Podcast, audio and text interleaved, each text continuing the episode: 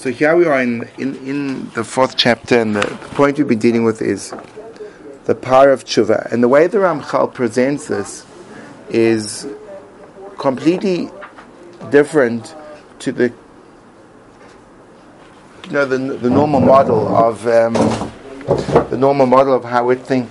If, if you use English words like penitence and repentance or saying sorry, so the Ramchal's got a very different different way about um, ex- expressing himself. Oh. He, he, he describes this process as not making amends, but as a complete and total revision of history, a reworking of the past into a different reality than one that, that actually occurred, which, which is an astonishing and almost, one would think, bombastic claim to make.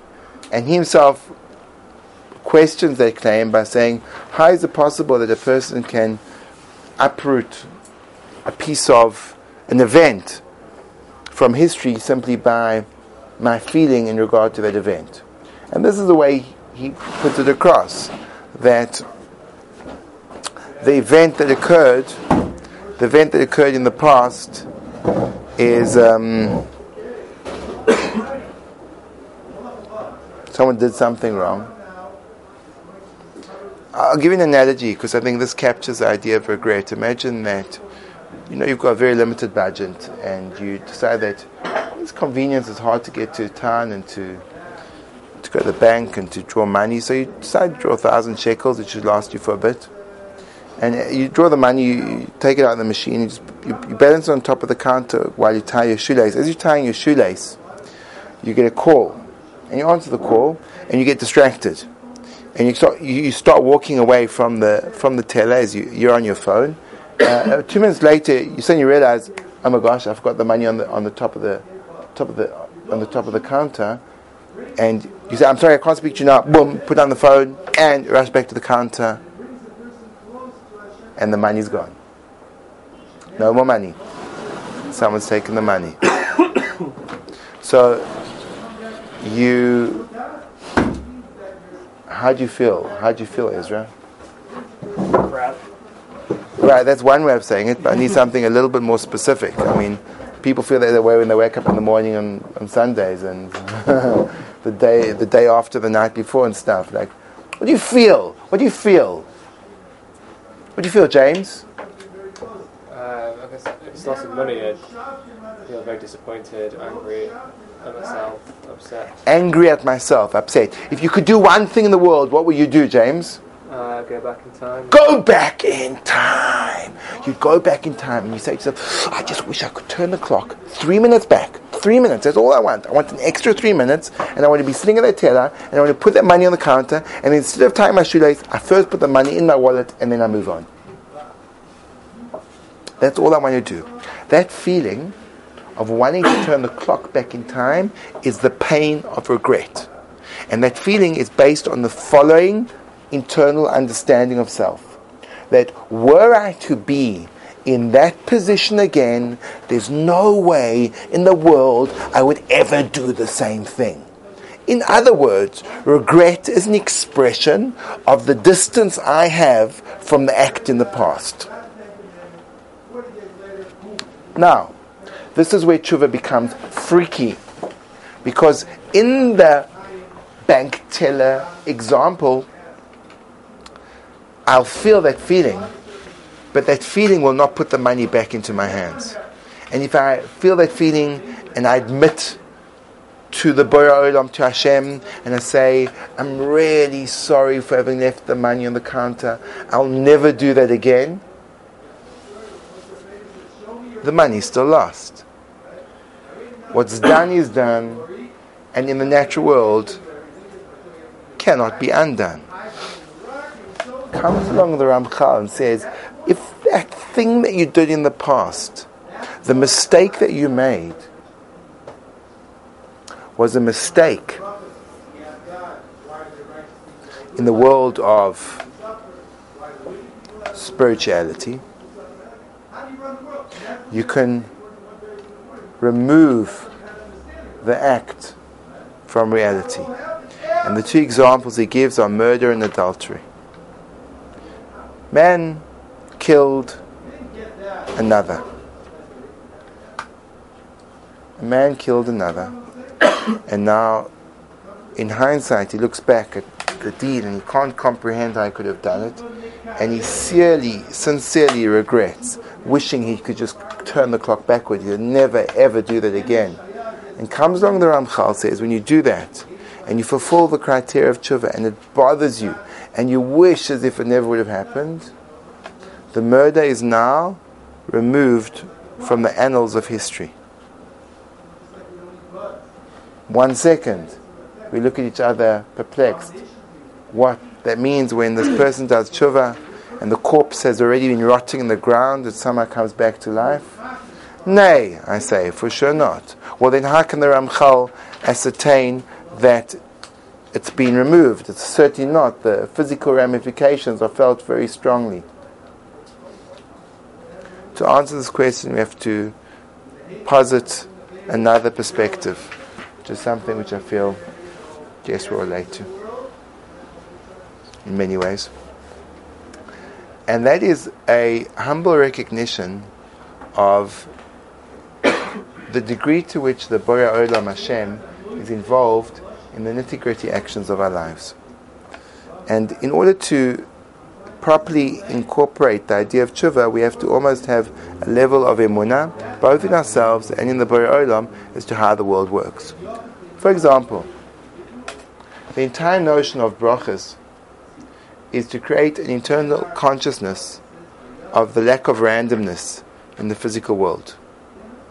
One would think that, in the words of the sages, Olam kimin hagoi noihek, things work.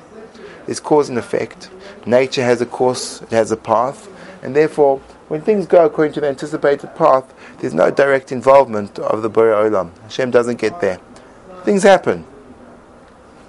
If things would happen in a normal way, so it would undermine the need for brachas. Imagine every time you go to the toilet, and then you say, "Whoa, it's a miracle! It's a miracle." What do you mean it's a miracle? It's not a miracle. You ate food. You've got digestive juices. You've got digestive tract.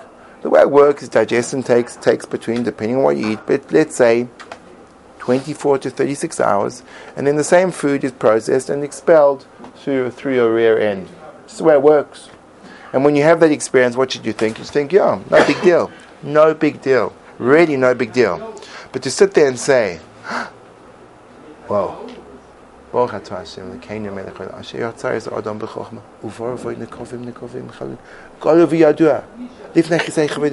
I'm standing right now in front of your majestic being and declaring שאם יפרסה אחד ממויס עושה מחולם, אי אפשר לסקיים ולעמוד לפניך אפילו שעה אחס.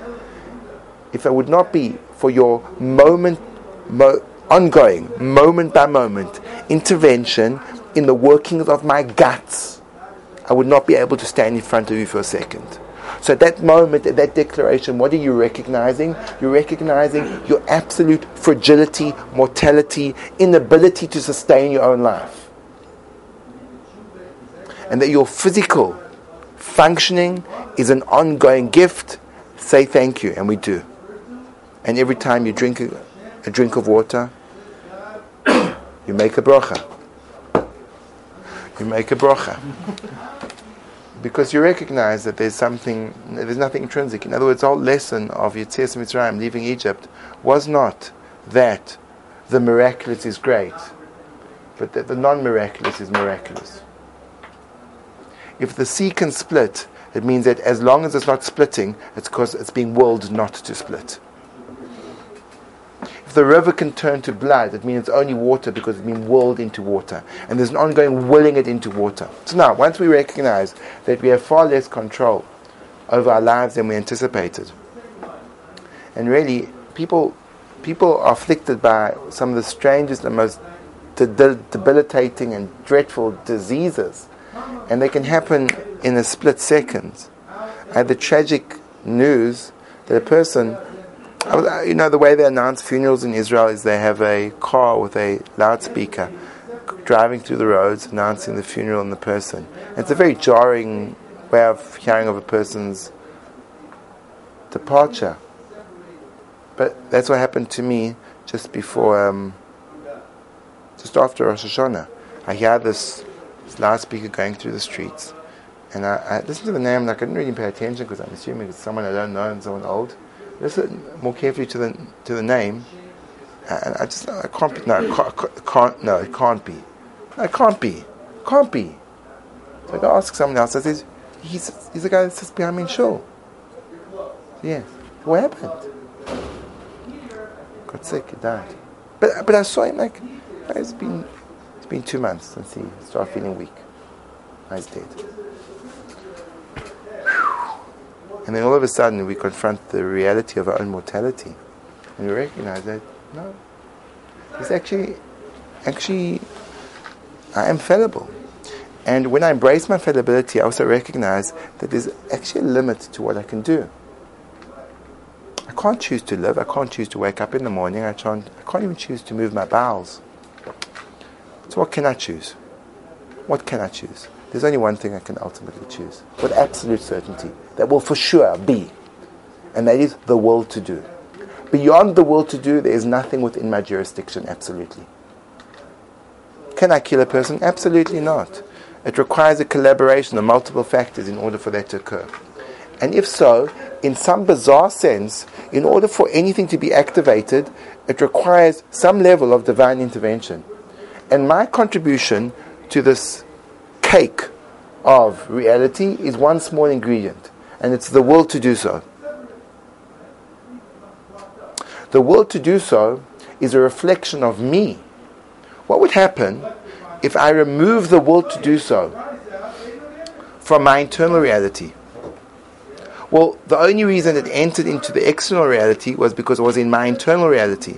So when I reverse my internal reality, it no longer exists comes along Tshuva and says, not only does it not exist now, it never existed then. Now that's a jump. Make it more clear. When Reuven killed Shimon, so he didn't kill Shimon. He wanted to kill Shimon, and he pulled the trigger on the gun, and the bullet shot through the air, and it lodged itself in a place which caused the fatality of Shimon. But he didn't kill him because, in order for that to occur, there were factors which had to collaborate with Ruvain's desire. The gun had to work, the wind had to being, it had to have a susceptibility in Shimon. It could have, there are enough crazy stories of bullets going in and out of people and remaining relatively unscathed. There's a famous case of Phineas Gage. You've heard of the case. Phineas Gage is a famous case in psychology where he was, exper- he was a a building foreman, oh, right. and there was an explosion, and a one meter rod with a sharpened point shot through him, entering into his left cheek and exiting through the top of his head. A one meter rod. So it's not only that something went through him, it went through him like pretty thoroughly. And after this happened, he, he convulsed and then woke up and said, Oh my gosh, I better go to the doctor. So he goes. He survived. He survived. Went to, got into a car. Why don't you go into a car? No, it shot through him Oh, and landed ten meters away. the whole thing into The whole thing like a steel rod. Steel oh, rod. through his cranium. through his cranium. He is bleeding and then like walks himself to a doctor. Walks himself as a doctor, goes to the doctor's room, and he tells the doctor, and the doctor laughs at him. He says, "Not be serious," and he starts to vomit, and he starts to vomit. A, half a half a teacup of brain spilled out. So, so, so the doctor had to kind of try to put it back in, and he survived. He survived, and he continued to live. I don't know how many years afterwards, but he, he actually started making a he made a, he started making a parnos out of carrying the rod around with him, and getting people to, to tell people the story. So that's Phineas Gage. In other words, you, th- that's no. You think the guy's as a doornut. I mean, he had a one meter rod go through his cranium. It's pretty dangerous, and he walks out like, relatively speaking, unscathed. So there needs to be a collaboration for anything to occur. So what ingredient do we put in? So we put in the ingredient of the will to do. Good. This is the miracle. What happens when you remove the will to do? Well, already we're removing the will to do in the present. We're not removing the will to do in the past. So even if all we contribute was the will to do, that will still is there. You following me? And therefore, even though tshuva can say you didn't kill him, but it can't take away the fact that once you did want to kill him. and yet the Ramchal says, no, it doesn't. It also takes away that you once, that you once wanted to kill him, and now you never wanted to kill him. How does that work? So, in order for us to understand this, we have to understand another level. And this is a game changing piece of information because it redefines our entire identity.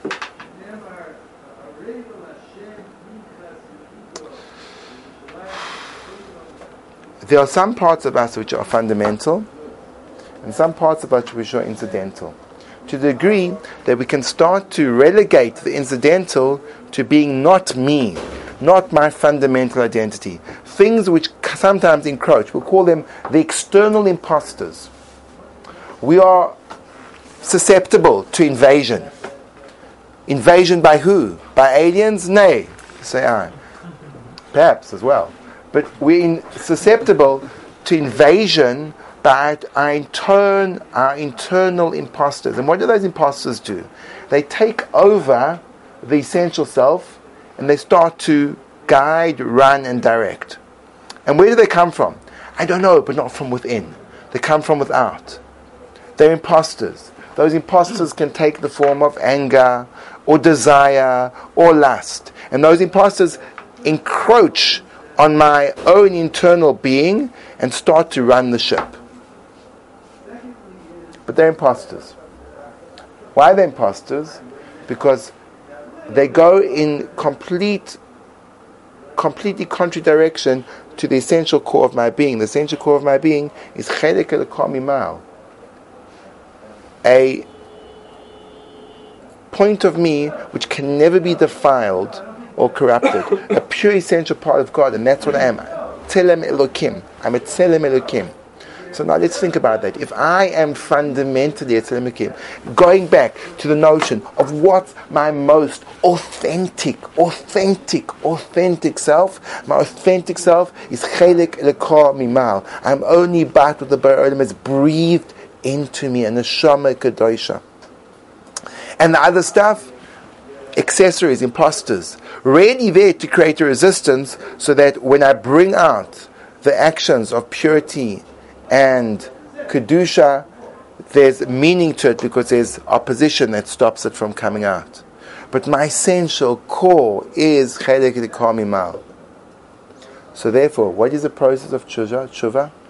The removal of my will from the past in relation to the action that I've done is a reconnection to my authentic self. And what's it saying? Do you know what it's saying? It's saying that world that existed in the past was not me. That was not me. There was an imposter. The me, the real me, never ever desired to do that. And now I'm recognizing it. And that's why it vanishes, because it never existed to begin with. I'll give you a bit of an analogy, and this is going to be just maybe a drop hard to follow. So bear with me, and if you um, if you miss it, you can you can listen again. The Arizal says that Purim and Yom Kippur have a overlap. And in fact, Yom Kippur is called Yom Kippurim because it's a day like Purim. So this is the vote that people like to say around about Purim time. It's very rarely said around about Yom Kippur. Yom Kippur is like Purim. It's more like Purim is like Yom Kippur, especially when people are suspected of alcohol abuse. But let's do it this way around. Why is Yom Kippur like Purim? Let's speak about Purim and then we'll speak about Yom Kippur. It's very important. Purim was a day where the Jewish people accepted the Torah. Um, the Gemara in Megillah says, Kimu v'kiblu. Kimu kiblu kfar. They accepted the Torah again with willingness. And this is because why do they need to accept it again? What about Shavuos? What about, what about, you know, the Kabbalah Torah about back in the day, like when they got the Torah? Like what about that? There was a problem the Gemara describes what happened. They were under duress, weren't they? Hashem, as it were, lifted Har Sinai above them and said, Guys, if you want to accept the Torah, good. Otherwise, boom, I'm dropping this mountain on top of you. And we know that any contract signed under duress is not binding. Right. So, if so, the commitment that the Jews had to Torah was never binding because it was entered into under duress. Luckily, in the time of Achashverosh, the Jews said, We want it, and they willingly accepted. So now, that sounds like a great vote. But the problem is, there was a lot of time between the acceptance of the Torah and Purim. And Jews were held accountable for keeping the Torah in between. Why were they accountable? They were under duress. If on, on Purim they only accepted willingly, it means from that point in time there should not have been Nevi'im, there should not have been a destruction of the first temple, there should have not been any kind of capab- culpability because they never accepted the Torah. But bizarre. Comes on Rav Hutner and gives us an insight. And he says the following thing. He says that what happened on Purim wasn't a re accepting, it was a realization of what happened in the past. When the Jews said, We want the Torah on Purim, they weren't mechadesh. They didn't innovate. They revealed. What did they reveal? They revealed that what appeared to be duress in the past was in fact with volition. Sure, Hashem held a mountain above us. That wasn't the impetus for us to get into the contract. We wanted it regardless. That was for a different reason which we can explore. We wanted it. So what did Purim reveal? It doesn't tell me now, it tells me retroactively what always was. On Purim, the Jews revealed what was always present, which was, we wanted because we wanted. So Purim gave us light that the duress was only an apparent duress. What appeared to be oines was really rotzing. What appeared to be duress was really willful and with volition. That's Purim. You got Purim? Yom Kippur is the same thing, reversed. What happens on Yom Kippur? We go back to an action in the past, like in Purim. Purim, we go back to the event in the past. The event in the past was the keeping of the Torah. And we said it looked like the keeping of the Torah was under duress. Now that we have revealed the essence of ourselves, we see what appeared to be duress was really willing. What appeared to not have me there, had me there. What appeared to be not my dais is my dais. Yom Kippur is the same thing in reverse. What happens? You go back to the Avera, which is the opposite of the keeping of the Torah. It's the rejection of the Torah.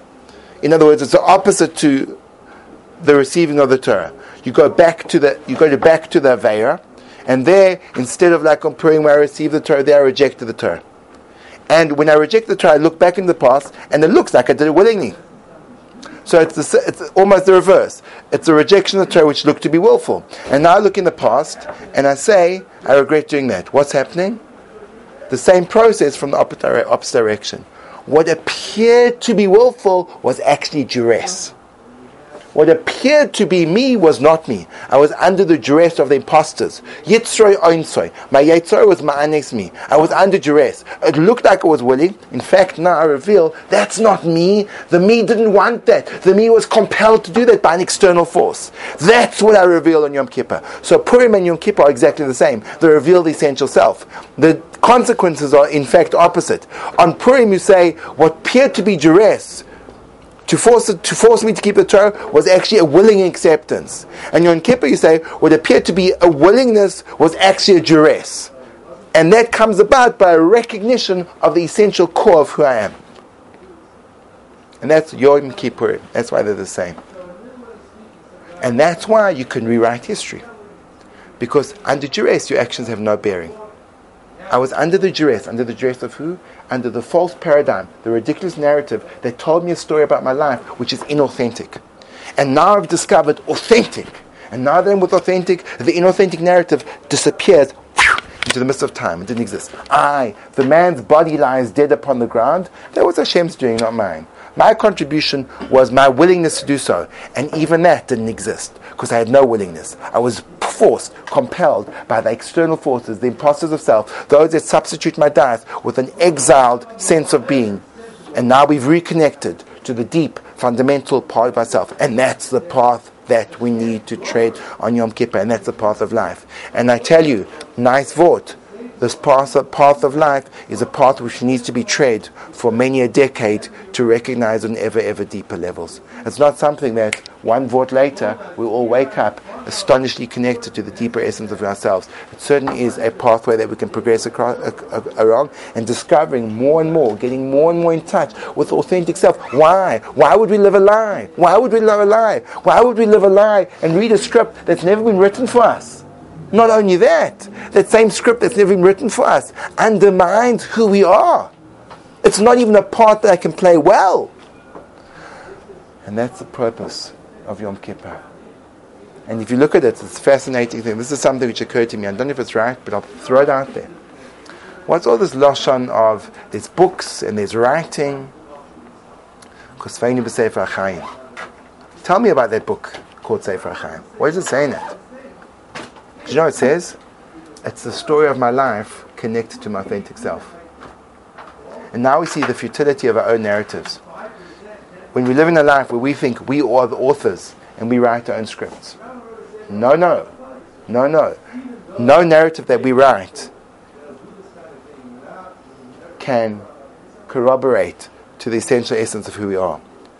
Because Hashem's writing the book. And He's writing us. And when you, read us, when you write into Sefer HaChaim, we have to recognize that we're a character in that story. And we're not the author.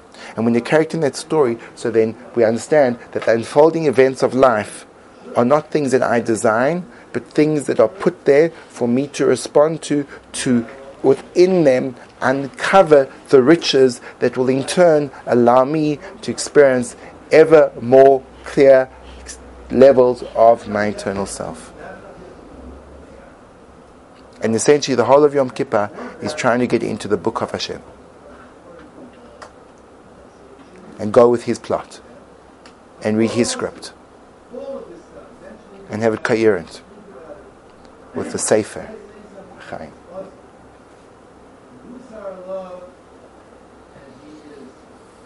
Questions, thoughts, reflections, Asha. Uh, question. According to what Rebbe was saying in regards to that, our only responsibility is the act, is the will to do something. Why don't we have to do tshuva for something that we try doing and doesn't end up working?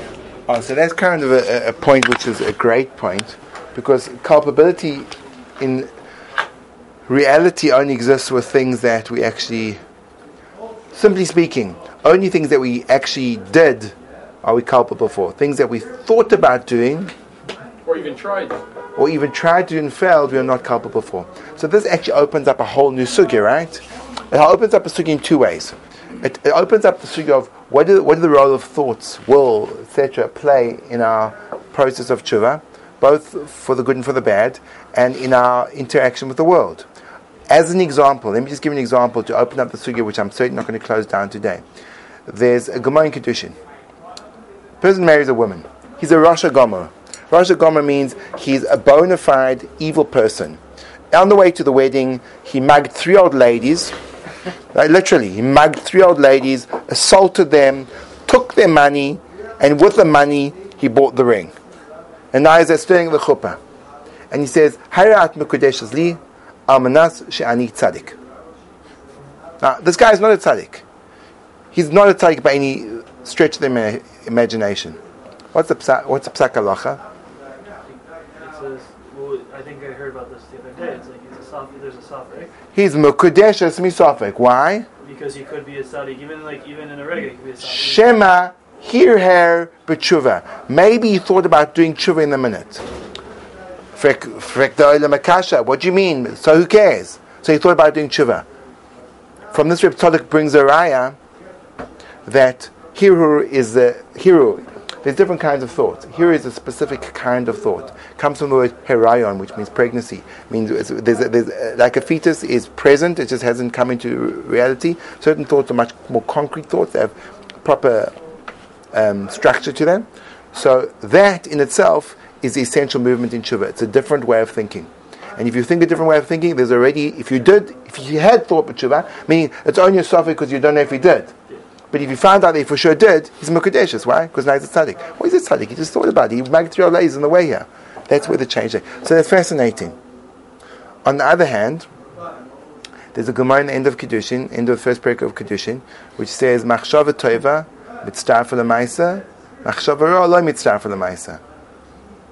So, because this whole sugya of hero is a massive sugya, and there's a lot to think about. But right now, for the moment, we seem to have run out of time. And I think what we perhaps delved into today was, for me, refreshing, exciting, and certainly a different way of seeing ourselves and relating to the imposters on the outside of who we are. And perhaps we can go a bit further with developing what kind of internal dialogue would we like to develop in order to regain and reclaim an ongoing sense of authentic self and not be pulled away by strange people writing us strange scripts that we never auditioned for. That, my gentlemen, is a challenge for the future.